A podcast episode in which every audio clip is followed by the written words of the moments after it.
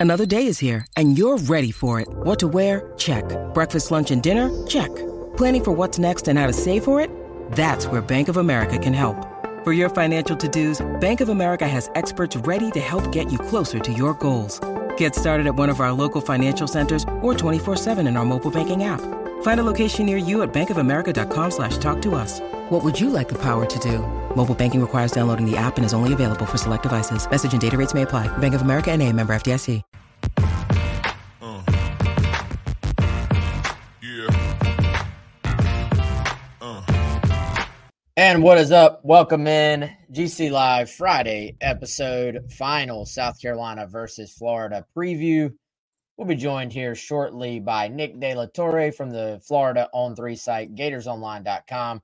Going to be giving us the Florida perspective of this game as Chris and I give our final thoughts, final preview, and final predictions. Gamecock Skaters 3:30 kickoff at Willie B Saturday afternoon. As always, GC Live brought to you by our buddy Clint Hammond, Movement Mortgage, clinthammond.com, 803-771-6933. Clint, great mortgage dude, great Gamecock, great sponsor here on GC Live. If you're in the market to buy a home, call Clint. He's going to shop you a great interest rate and uh, help walk you through this process as well. And uh, you know, it, the, the interest rates are obviously historically not great right now, but still doesn't mean you might, you know, you might still be in a situation to buy a home. And Clint will help you go through kind of what your options are. He did the same for me and my wife, really, actually, about exactly a year ago. So he can do that exact same thing for you. Go to clinthammond.com. Chris, we are rolling along. Actually, as we do this, we're at about 24 hours from kickoff. So 24 hours from right this second. Um, fans will, will hopefully already be parked because fair traffic, and we'll be getting ready to roll in. Uh, Gamecock Walk will have already taken place, and uh, I'll officially be on vibe watch at that point. What is the vibe around Willie B? What is the vibe um, among the fan base and tailgating and all that stuff? Does it feel like a gloomy day? Is is everything all good in Gamecock Nation? Big recruiting weekend for them as well. I mean, I you know I hate must win, so we're not going to say must win. And a lot of times I will downplay the importance of one particular football game. It really didn't hit me, man, to be completely honest, until on 1075 today, you started talking about what was next on this schedule and road trips with Missouri, a, a team that South Carolina has not played that well against in recent years. Pretty similar, I still think, talent wise, but Missouri has outplayed South Carolina, so credit them. And then A and M, which is, I think, quietly one of the most talented teams in the entire conference. So for South Carolina, you've got a winnable game, a Florida team that does not play well on the road. We'll talk to Nick De Torre here in a second about why that is, but uh, just an extremely important game for them. Uh, an absolutely huge game, and you know you're you're right, man. I mean, go back to what we said earlier. You're a two and three football team now, and already not where you want to be. You've got an opportunity at home in a in a win a bowl game, right? That you're slightly favored in. You don't win this one, you're already two and four, and then you're staring down the barrel of having to turn right back around and go on the road where you have not played extremely well on the road against two teams that are playing, you know, pretty well this season in Missouri and A and M. You lose all three. Now you're two and six, right? And you get to go back home. You have a long home stretch in the month of November with four straight home games, but a couple of those are going to be in toss up territory too. So very quickly could get uh, kind of off the rail territory for the Gamecocks. This is a huge opportunity and a and a needed win, I think, for them. All right, for sure, man. So, all right, we're going to bring in our special guest from Gators Online, Nick De La Torre. Going to go ahead and warn everybody they are en route from Gainesville to Columbia. So, a classic on the road in the car appearance from De La Torre here. Nick, how we doing, man? Good, good. I hope the uh, I the AirPods uh, uh, are working all right. Yeah, no, we, we got you. We can see you and hear you. Um, actually, loud and clear, man. So, I, I guess uh, broad. We'll start very broad. Um, this Florida team, this narrative ha- has been a lot about on the road versus at home. I want to get into that here in a second, but Um, if a Gamecock fan has not watched one snap of Florida football this year, what is the first thing you would want them to know about what to expect from Florida Saturday at Willie B? Well, shoot, uh, I, it's two different teams, almost a Dr. Jekyll and Mr. Hyde. But Florida's on the road, uh, which they are this week. You can expect the referees uh, to be throwing yellow flags uh, for Florida to have penalties uh, uh, of the procedural variety. I think Florida had nine penalties, uh, six were offsides, false start kind of things. Uh, at Utah, they were penalized 10 times on the road at Kentucky. Uh, and Florida's one in seven under Billy Napier away from the swamp. So it, has been two totally different teams. We haven't seen those struggles at all when they're at home. So uh, I would say if if Florida, if you're a just tuning into Florida uh, this week, I don't know if I can comfortably say that you can expect to see the team that you know beat Tennessee at home versus the team that uh, beat themselves uh, against Utah and, and certainly helped Kentucky beat them. But Florida's going to be a team that wants to run the ball. They get Trevor Etienne back this week uh, and Montrell Johnson. They have a really good one-two punch there. Uh, and then Graham Mertz has done what he's been asked to do, which is throw the ball short. Uh, and he's completing, you know, at an 80% clip. Uh, but I think more than 65, 70% of those completions have been for less than, you know, nine air yards. So Florida's been very efficient at running the ball and throwing it short. Nick, let's go to Mertz, a, a natural segue there that you gave us. Um, we noticed looking back that in two uh, in Florida's two losses this year, one of them was the. Utah game. I think he completed man like 83% of his passes yeah. and had 300 something yards in that game. The Kentucky game, uh, he had what 240 ish, something like that, 70% mm-hmm. completions. Only difference is he's nine touchdown, two picks this year. He did throw a pick in each of those games. So you could easily point to that. But were those two teams able to make Mertz more of a focal point in the offense? Yeah. And is that a good strategy for the Gamecocks? Easier said than done, but if you can do it. Sure. Yeah. Uh, last week was the first time in Graham Mertz's career that his team won a game in which he threw 30 passes uh, and that goes back to Wisconsin. So clearly, the book has been certainly this season for Florida, and, and I worried for Florida, like, hey, uh, we thought that was going to be the answer. How to beat Florida is to stop the running game and make Graham Mertz beat you with his arm, and all of a sudden, you know, you're one game into the year, and it's like, well, the blueprint has now been proven and, and showed. Um, but that's definitely the, the, the way to beat Florida. If Florida can run the ball effectively, that's what they want to do. Um, Graham Mertz last week was, you know, asked to throw more. Um, and I wouldn't say that he won the game with his arm, um, but, you know, that's going to be the way to beat Florida. And I think if you're any defensive coordinator and Graham Mertz beats you with his arm, hey, we can live with that. You know, we executed our game plan to stop Florida's running game, uh, and Graham Mertz just beat us, and, and we can live with that. So, um, yeah, and the two picks he's thrown also, I mean, both have gone through guys' hands. Uh, Kentucky dropped a nose tackle into coverage, uh, and Graham completes a short pass to a tight end, and all of a sudden, the 370 pound nose tackle is hitting the tight end in the back, and the ball pops up and, and into somebody's arms. And uh, Ricky Pearsall is pretty sure handed, but he had a pass go through his arms against Utah. Uh, coming into the year, Graham Mertz had, I think, thrown 23 interceptions in his career at Wisconsin, and that was a big uh, a big red flag for Florida fans, and he's been really good at taking care of the ball this season. Nick, uh, I was on y'all's podcast yesterday talking about this game, and I said, man, it felt like Florida had three guys have career days last year in, in the running game, and uh, they were like, well, two of those like legitimately at the time were career days, and. Yeah you know, Montrell Johnson Jr., I'm looking at it now, man. 24 carries, 161 yards. He had a touchdown on the ground. Etienne, eight carries, 100 yards. People will remember the, the long 80 plus yarder. That was a touchdown run. Anthony Richardson uh, actually carried the ball 15 times in this game, came up just short of a 100 yard day of his own, had a rushing touchdown, had a 23 yard run. Um, I mean, that, that game just Florida seemed to have everything going right with those three guys.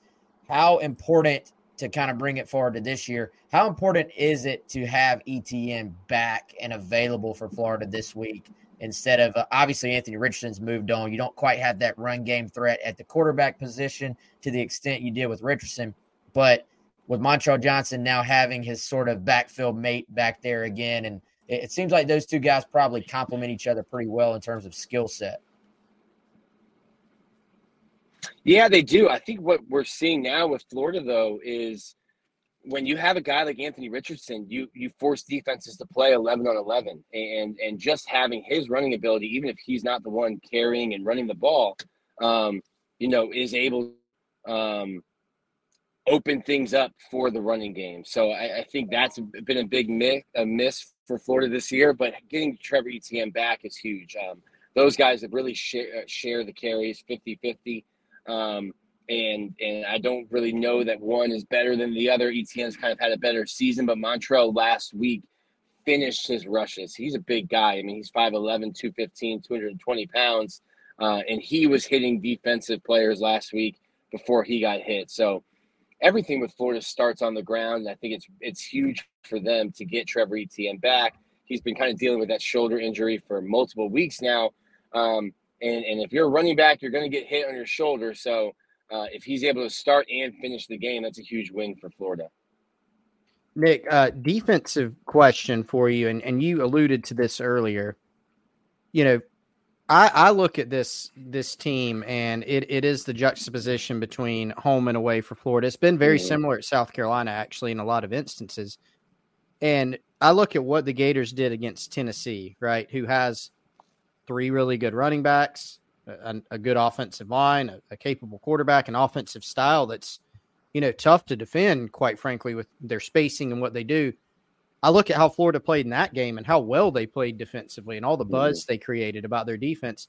And then Kentucky was just the polar opposite, right? I mean, we could say, yeah, they were home versus they they were away, but I mean, what else is it, you know, about this defense? Like, what was so different in those two games aside from just literally the location of where they were playing?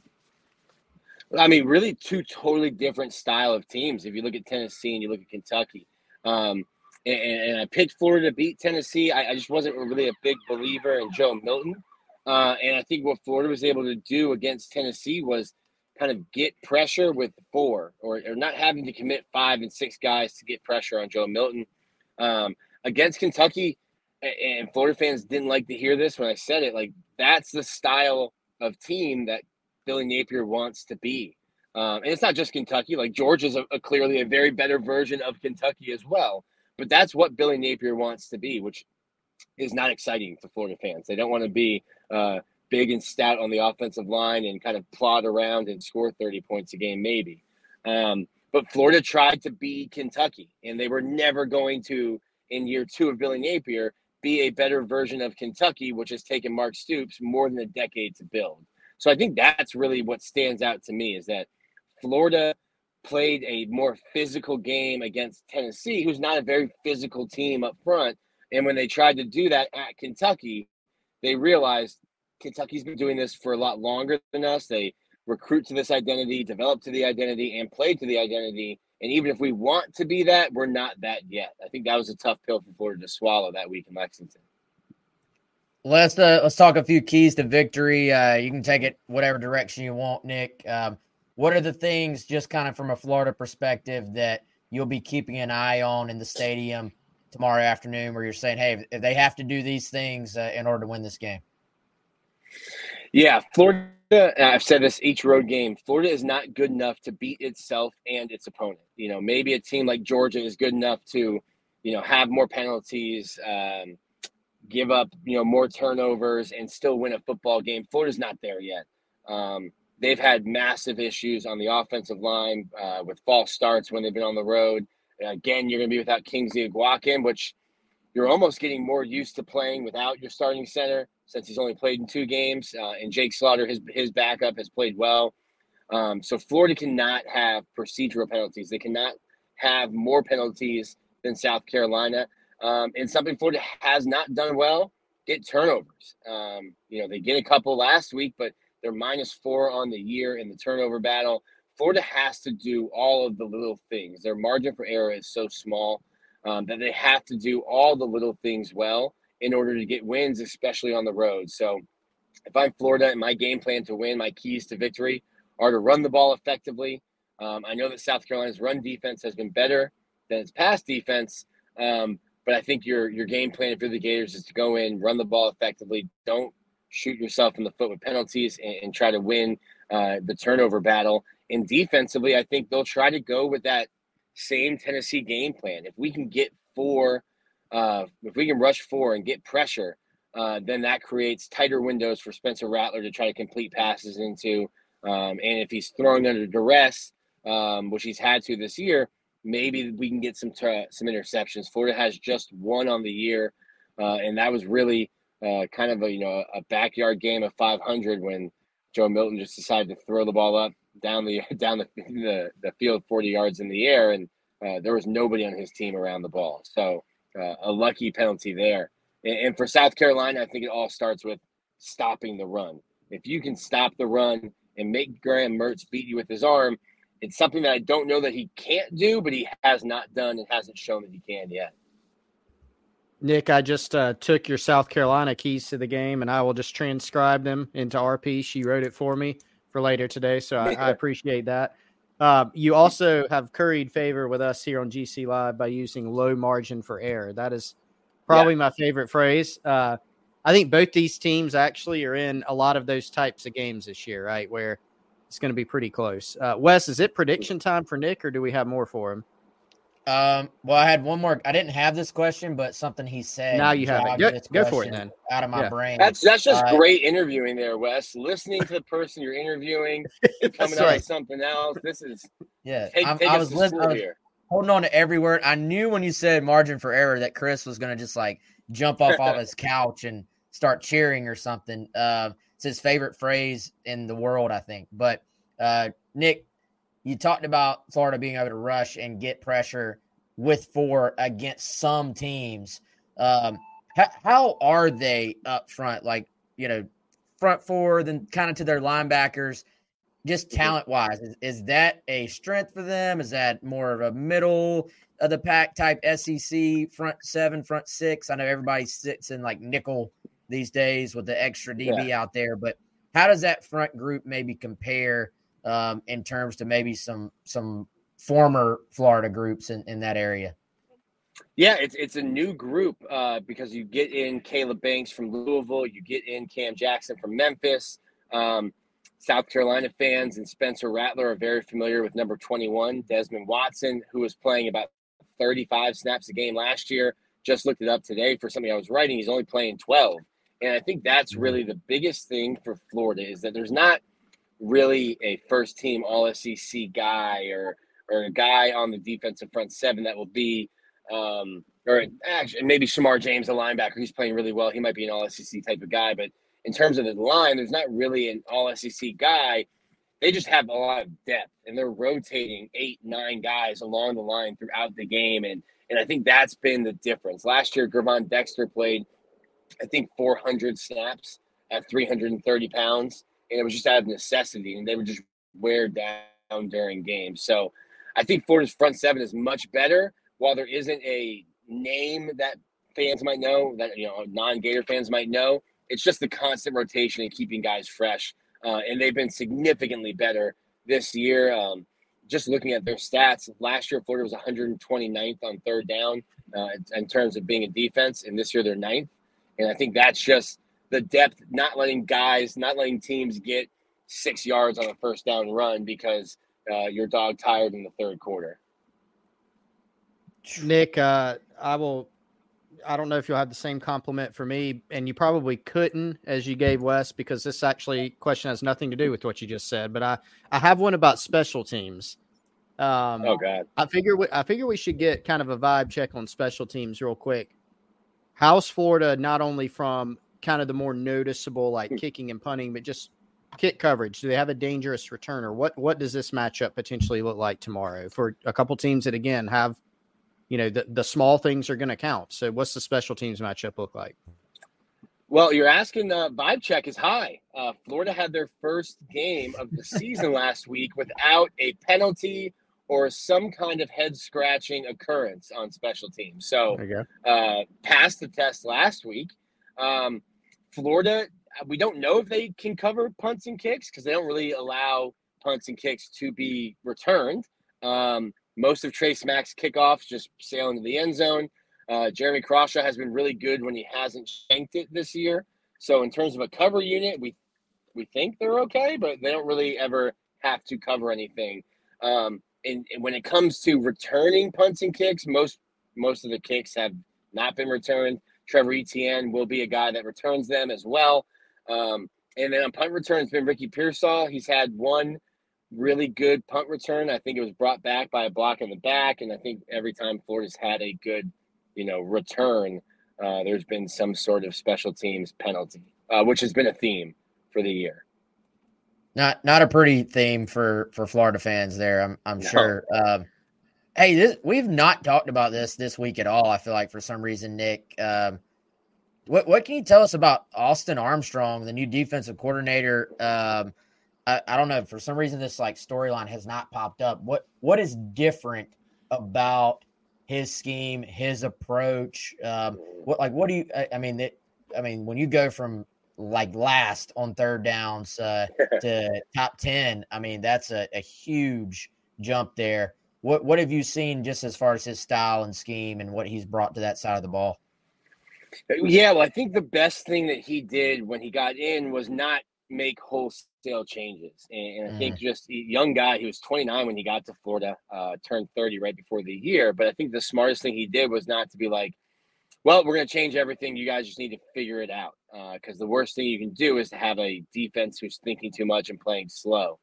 Um, the only thing that he really does differently, I think, or the biggest thing, is that Florida is is aggressive.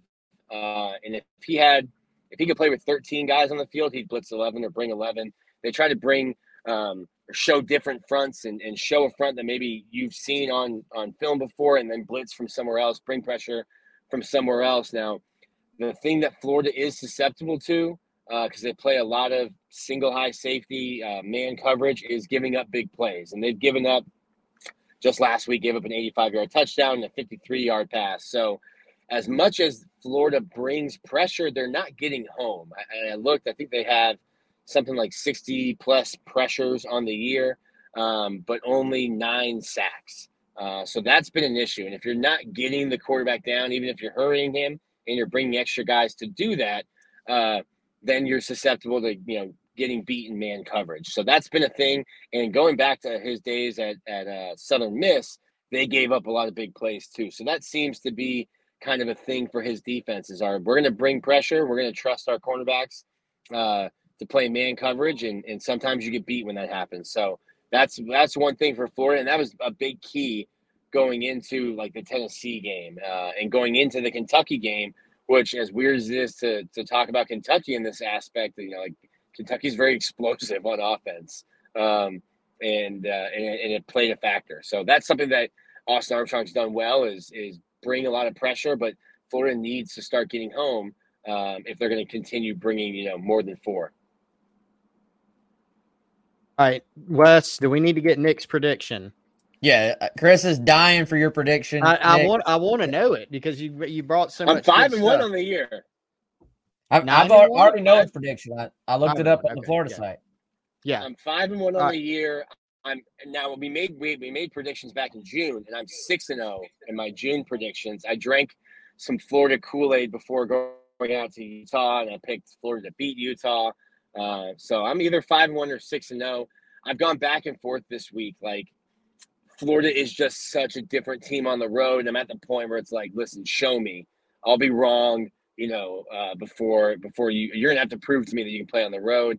But when I look at South Carolina, like uh, statistically on paper, and I get like the losses have been to top 25 teams, but I just look at South Carolina, I'm like, this is this is just not a good team or a team that hasn't played well. Not that Florida is a good team, um, but I picked Florida in a close game this week. Um, I think that they should be able to run the ball uh, effectively, and, and if you can run the ball, if you're Florida and you can run the ball and kind of keep the Williams-Brice crowd out of it by running the ball. And, and what they did so well against Tennessee was just convert on third down by staying ahead of the sticks um, and, and have these long drives. And Florida's offense is built to have seven, eight, nine, ten play drives where they kind of just wear a defense out. Um, and, and, that kind of takes the crowd out of it. So I think I picked Florida in a by a touchdown uh, or something like that today. Um, but yeah, I'm going with the Gators. I don't feel great about the pick. Nick, uh, hey, great stuff, man. We really appreciate you making the time. I know y'all are traveling right now, so y'all uh, y'all get here safe. Um, y'all enjoy some fair food before you go in the game tomorrow. And yeah. uh, like I told you yesterday, just get there early, man. It's going to be a madhouse, but it, it, should be fun. Should be a good day. I think it'll be a pretty, you know, not a marquee football game, but a pretty even football game, man. So y'all have fun and uh, appreciate you taking the time. All right. Yeah, if any, if the last two years are any indication, we're in for some sort of uh, something unexpected, some sort of blowout uh, in a forty point a forty point outburst from somebody's team, and we're all just sitting up there in the press box going, "Well, you know, just how we wrote it up all week." Yeah, but, uh, the complete opposite. yeah, um, appreciate you guys having me, and we will definitely uh, get some fair food this week. All right, dude. Appreciate you, Nick. Thanks, Y'all have a good one. That's uh, Nick De Go check them out. Florida on three site. You can go to gatorsonline.com. See what they got going on, man. Uh, do a fantastic job. I've been reading over there all week long, getting the Florida perspective, but some good stuff there, man. Chris, I feel like we haven't heard talk about Florida having a new defense coordinator. Like, oh, we yeah. you know, may, maybe we should have brought it up. Like maybe that's yeah, on us. Kinda, yeah, like a little like underrated. You know, like it seems like mm-hmm. other weeks we'll talk more about. Well, here's you know this team's offensive coordinator is guy A and their defensive coordinator is guy B, and here's what he likes to do. And yeah, we haven't talked about it quite as much. I'm not sure. You know what? One thing we have talked about this week is Trey helps. I mean, we, have talked about him a couple times. There's no doubt. That's our buddy Trey Harrell, and you can find out more about him. You see at Trey helps there. That is his social media handle: Instagram, TikTok. He's even on TikTok, Wes. You can go check him out there, or you can check him out on Twitter at Trey helps, or you can go to his website. It's attorneyharrell.com. Very helpful guy, super nice guy. Had a chance to get to know Trey he helps folks injured in auto accidents all over Gamecock country and all over the state of South Carolina. Now, obviously, we all hope, Wes hopes, I hope, Trey hopes that you do not ever get injured in an auto accident or anybody that you know. But if you are, make sure that you don't go at it alone. Find yourself an attorney who's going to fight for you, fight to get what you deserve, is going to fight for your rights. Find you an attorney who helps. And so remember, that Trey helps. That is Trey Harrell. Trey helps on Instagram, Twitter, or TikTok, or attorneyharrell.com. We appreciate Trey Harrell partnering with us here on GC Live. All right. Speaking of vibe check, what what's your what's your vibe check on Nick's interview in terms of what what did we learn that we did not know? Well, eh, that honestly, that was my first thought. I thought it about five minutes in, and then in the middle and then at the end too, Wes. I, I wish I don't know if our conversation with Nick would ultimately change, you know, my prediction for the game, which is I think I would imagine Nick said his prediction's low confidence. I can tell you mine is going to be extremely low confidence. Wes, I'm guessing you're probably not super confident one way or another. It would it would be hard to be confident one way or another, whichever direction you think this is going to go based on what we've seen. But he did include some information that kind of conflicted me a little bit, right? Really interesting sacks, uh, stats when I'm relates to sacks. So the number nine, Florida ninth in third down defense after being pretty bad last year. That seems to be Wes kind of an antidote to South Carolina. They have been very, very poor offensively converting third downs, right? Dowell Loggains talked about it this week. Way too many third and long situations, even in third and short situations, as we know from the last game, they've had some struggles. On the other hand, Florida just nine sacks this year, right? Nine sacks. That's what North Carolina got in game one against the Gamecocks. That's been an area of concern for them in terms of uh, allowing pressure from other teams. if Spencer Rattler has time, we know he can make things happen. So, can this Gamecock offensive line that we expect to look different this week give Spencer Rattler time against a Florida defense that's not generated as much pressure or as many uh, big plays in terms of sacks and tackles for loss as they have hoped? And another thing, Wes, big plays. Florida's been susceptible there uh, on the ground and through the air. South Carolina, while they have not been consistent offensively, they have generated some big plays, some explosive plays, uh, scoring plays, plays that get you down in range. And so I, I thought it was great information from Nick, but a lot of it just kind of almost conflicted me more, right, as to what is going to potentially happen in this game. Well, I think there's a lot when you have a team like South Carolina offensively, where so much of what they do is based on explosive plays, at least to this point in the season. I think variance is the word. Like there's just so many different outcomes of what could happen. You know, for for Florida, it's going to be much more grounded, and this this is like, I, I think some you know some people love, some people hate the advanced metrics and stuff, but this is a success rate game, and success rate, unlike some of these metrics and like some of the analytics that are out there and the stuff, especially when you get into like MLB analytics and stuff, success rate is actually very simple. It is the statistical sort of representation of exactly what Nick talked about with this Florida offense.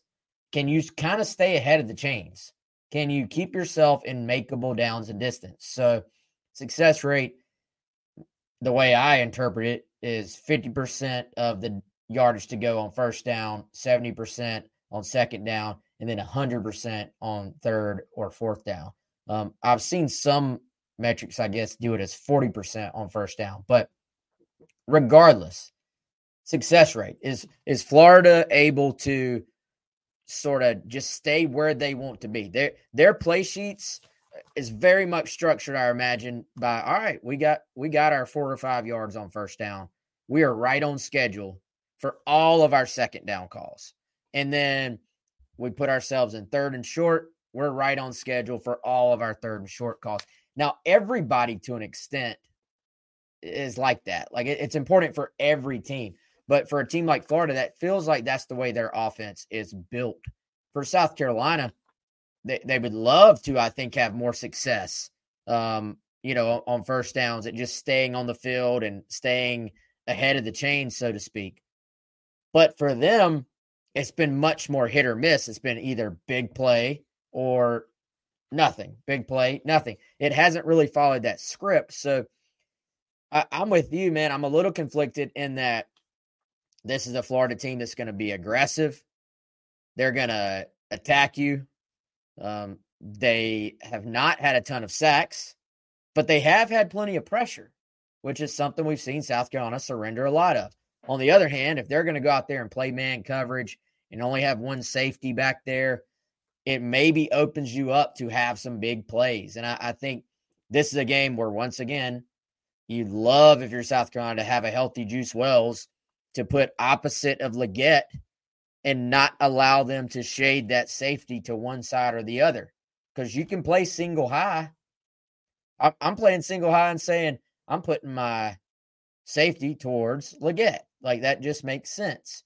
But may, maybe some opportunities here for South Carolina to hit some plays down the field. But ultimately, that comes back to the never ending conversation, and that's about protection and offensive line play. Yeah, and eh, just a general point, man. I mean, as you say that, it just reminded me of how big of an impact that Juice Wells' absence is, and Ahmarean Brown, who you know has been out or limited at points this season too. Right? This is not a team to go back to the margin for error, and you can say, well, they should have recruited more or whatever. You you have your starters, right? That you go in with your best guys, and when you don't have a couple of them, that magnifies the issues up front where you're already dealing with injuries and you're already dealing with some ineffectiveness.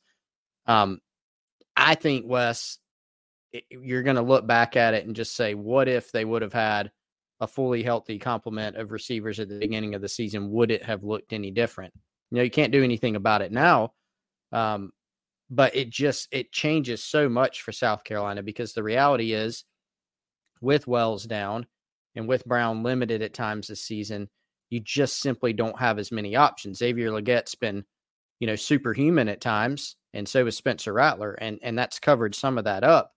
But once teams have adjusted a little bit to Xavier Legette, we saw that a lot in the Tennessee game, right? We, for instance, that there's a play down in the red zone, Wes, they double Xavier Legette. You know, I mean, you just you're going to see more of that. So there are going to have to be other guys that step up, and that that's not even you know beginning the conversation about up front, which will be a big topic of discussion. I'm I'm very curious to see what that looks like when they trot the starting five out there on Saturday. Uh, but it, I think it's that, and it's also, hey, which other guys can step up and do something for you at the skill positions? That's just going to be critical as Wells remains out. Yeah, I'm I'm very interested, man. We've talked about this several times this week. What do the changes look like for South Carolina um, across the board? Offense, defense, special teams, personnel wise, in all three facets. What changes do we see South Carolina make? There, there are going to be changes. They they've almost like they've promised that. Um, some of those we maybe already know. Some of those we don't. I can tell you, expect to see a different offensive line configuration from South Carolina this week, and I, I think they want to. You know, the, the the young guys are are kind of entrenched. Like they they I think they want to let those guys go play and and come along, but also you kind of got to figure out what your approach is going to be at the other tackle spot, you know, opposite tree. And, uh, you know, I think ultimately you want to try to just, from what Beamer said, find five guys and stick with them and try to let some of that continuity build. And, you know, so I, I'll be curious to see what the line is able to do with a little bit different configuration. But if they're able to just stick with it this week, next week, and and moving forward. Now that you've had a week off to kind of evaluate those things and see what direction you want to see, um, or see what direction that's going to go. Well, for me, also, Chris thought it was interesting. Some of the guys Beamer mentioned CJ Adams. Uh, and obviously, we're not talking about offensive line now. I'm talking young players who haven't played much in general. Kelton Henderson, Vicari Swain mentioned. Now, most most of these were related to special teams. Um, Jaron Willis, linebacker transfer. That was very interesting to me. Beamer talking during his call in show on Thursday said Jaron Willis was given South Carolina fits at linebacker on the scout team when he was playing the role of one of Mississippi State's linebackers. So I thought, uh, yeah, that's got to be a good sign for the future, I think, for that kid. So I think some of these changes we're we're talking about very clearly will be more along the lines of you're going to have to pay attention on special teams to kick off coverage and kick off return and look at those numbers and you may see some new guys out there. Yeah, and that's been again kind of an underrated like hidden part but it's important for this team. Um, this is a special teams that has not been as dynamic as last year, Wes. And I think for Pete Lembo, he feels like they've been solid, but not spectacular. And so you would like to see some increased production there. And by that, Wes, I don't even mean breaking off a big return in the kick return game where they've had some gaffes or uh, breaking off a, a huge punt return. You just mean even even in coverage, right? Even um, just just blocking something up to give your guys a little bit more of an opportunity. And so we've seen um, you know, we know South Carolina lost some guys last season that were really, really critical in that regard. And I think they've had some difficulty in replacing some of those guys. So the bye week gave them an opportunity, you know, to continue to assess that.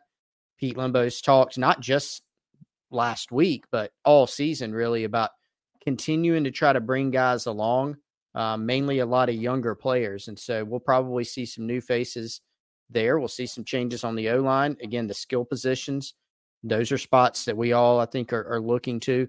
They'll be more noticeable, but everything lines up with there being some some personnel changes on special teams as well. Yeah, defense. We'll see what you know. What route do they take in the defensive backfield? We saw them go with Emmanwori at nickel, DQ Smith at safety, Jalen Kilgore at safety. That was a different configuration than we've seen in the past. Is that what they're sticking with?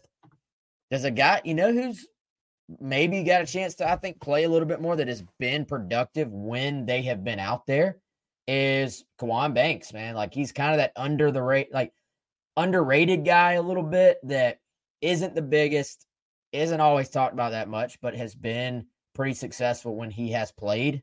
Dealt with some injuries a little bit as well. I always kind of think about when teams sort of go into their bunker for the bye week and pop out with new ideas and, and new self scouts who just has quietly gone about their business and done well. I mean, you um, look at Nate Adkins down the stretch last year. We we really weren't talking about him at the halfway point of the season, but he was that guy when he was in there. He just kind of went about his business and did what he was supposed to do. By the end of the year, he was one of their better players all the way around. So I, I think there are maybe some guys like that on this team that you'll see play a little bit more. Like I said, I expect uh, new configuration on the offensive line. We'll see if we get that LaNorris Sellers package. We'll see if uh, can, can Nick Elksnis get into the mix as a little bit more of a blocking base type tight end to give you a little bit more strength on the edge, maybe. Do we see um, Tyshawn Russell play a little bit more at wide receiver? That's one. I think. I think Chris's spider sense is maybe on that as a possibility potentially. Yeah, I think so. Uh, di- didn't we have that as a as a buy or sell on 107.5 Wes? Tyshawn Russell.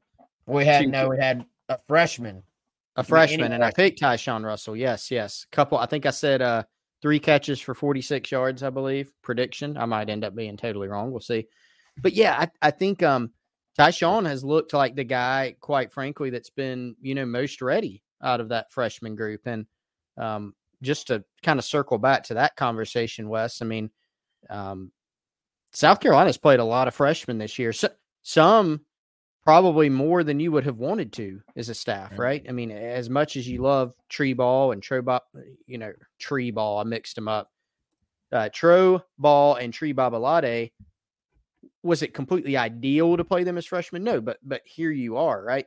Jalen Kilgore came in, and and the reason he played so much in game one was because of an injury, and then he proved too good to keep off the field, and he's probably played the best game he's played against Tennessee Wes, so he continues to get better. So they're not afraid to play freshmen, and they've gotten some freshmen ready to play, or they've kind of been thrown into fire into the fire. So Russell's had some production in spots and uh, he he's definitely one that I've kind of circled for this weekend to see. Hey, hey, do we see him more in terms of snaps? Do we see some more targets for him?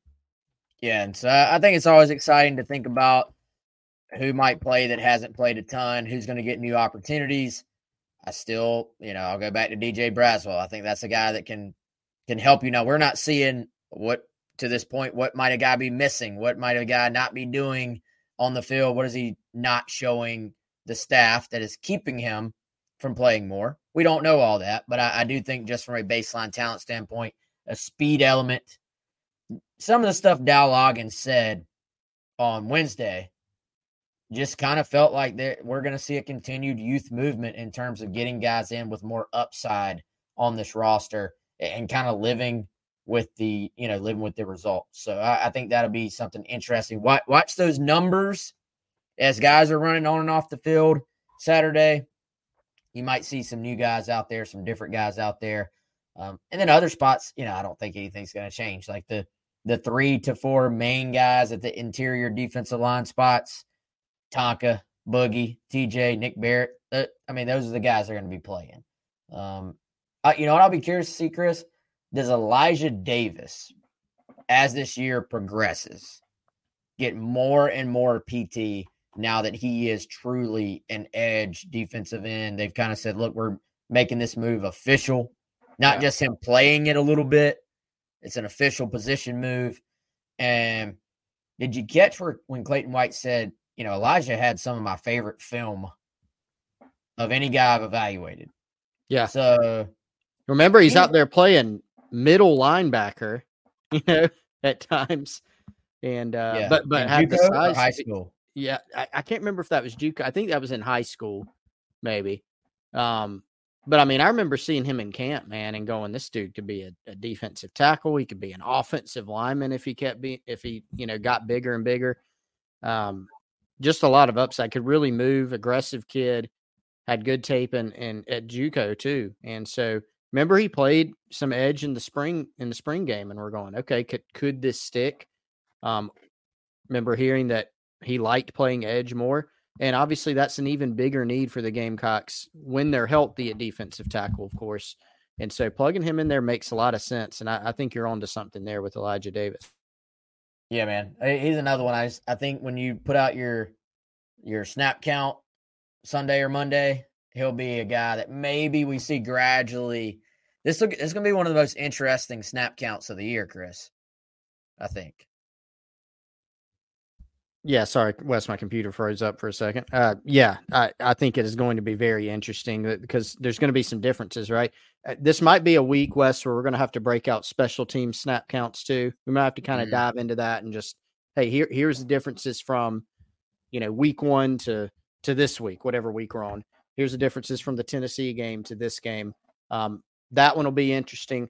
I, I think a lot of the spots defensively are going to be the same. It seems like the offense is probably more ripe for shifts and changes, whether it's the O line, which we know, or the skill positions. And frankly, Shane Beamer, Dowell Loggains, they're they're not giving away a ton there, other than strongly, strongly suggesting that we will see some different things there.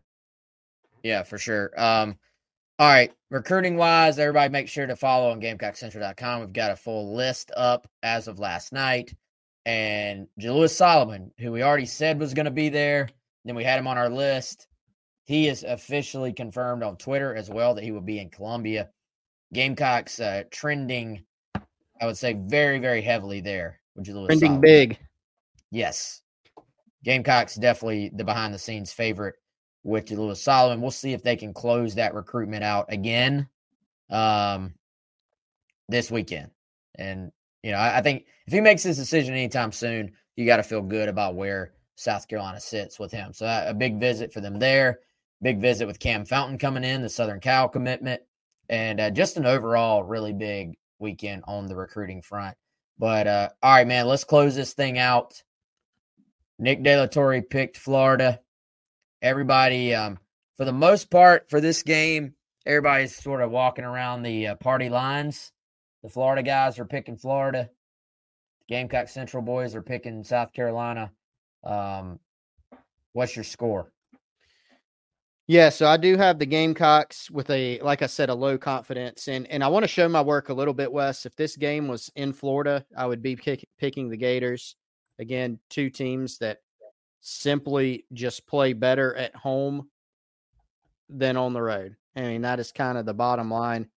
And in thinking about that a little bit, Wes, I, I was trying to think, okay, why is that?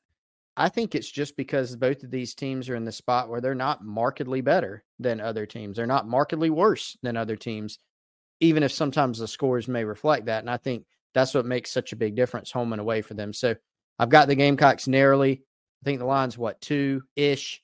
I've got South Carolina 28, Florida 24 in a close, tight fourth quarter game couple road games coming up, Wes. I've already previewed to you. I'm gonna warn everybody. I'm gonna be picking a couple Gamecock losses soon, I think. But I'm I'm riding with them this time at home against the Gators. Yeah, same. Matter of fact, my very first sentence of my prediction on Gamecock Central was if this was in Gainesville, I would be picking Florida. If it's in Columbia, which it is, I'll pick South Carolina.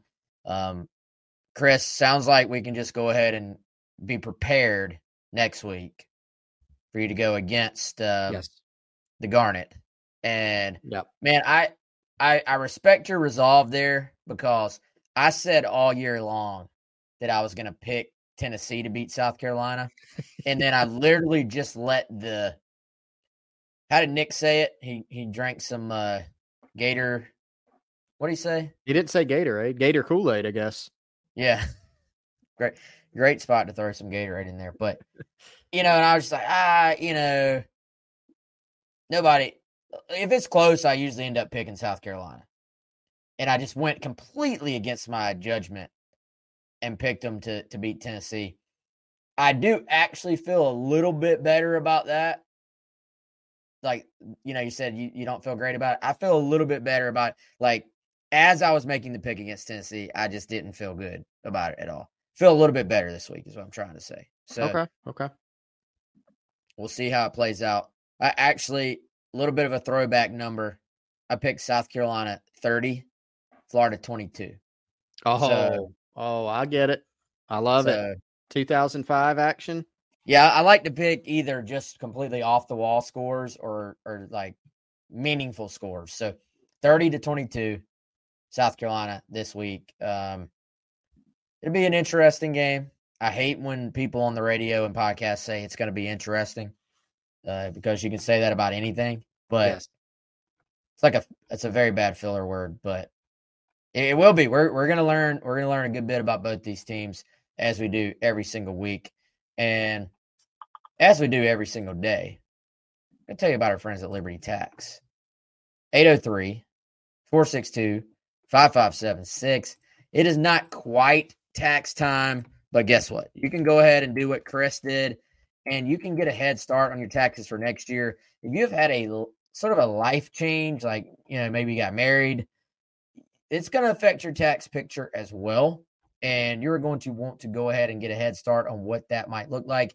If you're a small business owner, if you are someone who um, is new at owning a business, then they're going to help you uh, sort of stay ahead in terms of your tax situation. So uh, keep your head into your business and let the tax team at Liberty Tax do what they do best, and that is handle your bookkeeping and your payroll. Larry and his tax team have serviced the Midlands for over 15 years now, locally owned and operated with a staff of tax professionals that are your neighbors here in the Columbia area, trusted locally, respected nationally. That's our friends at Liberty Tax. 803 462 5576. I think that's all I got, Chris. Yeah, man. Same for me. I think I think we've uh, once again we we try to kind of empty the chamber at the end of the week by the end of the week, and I think we've done that. I got nothing else to say. Everybody enjoy the fair. Everybody enjoy the game. Don't eat too much. Goodness. Hey, so if, if everybody heeds the warning and gets there early, then is all the extra traffic just there early? Could be. If everybody has the same ideas, then yes.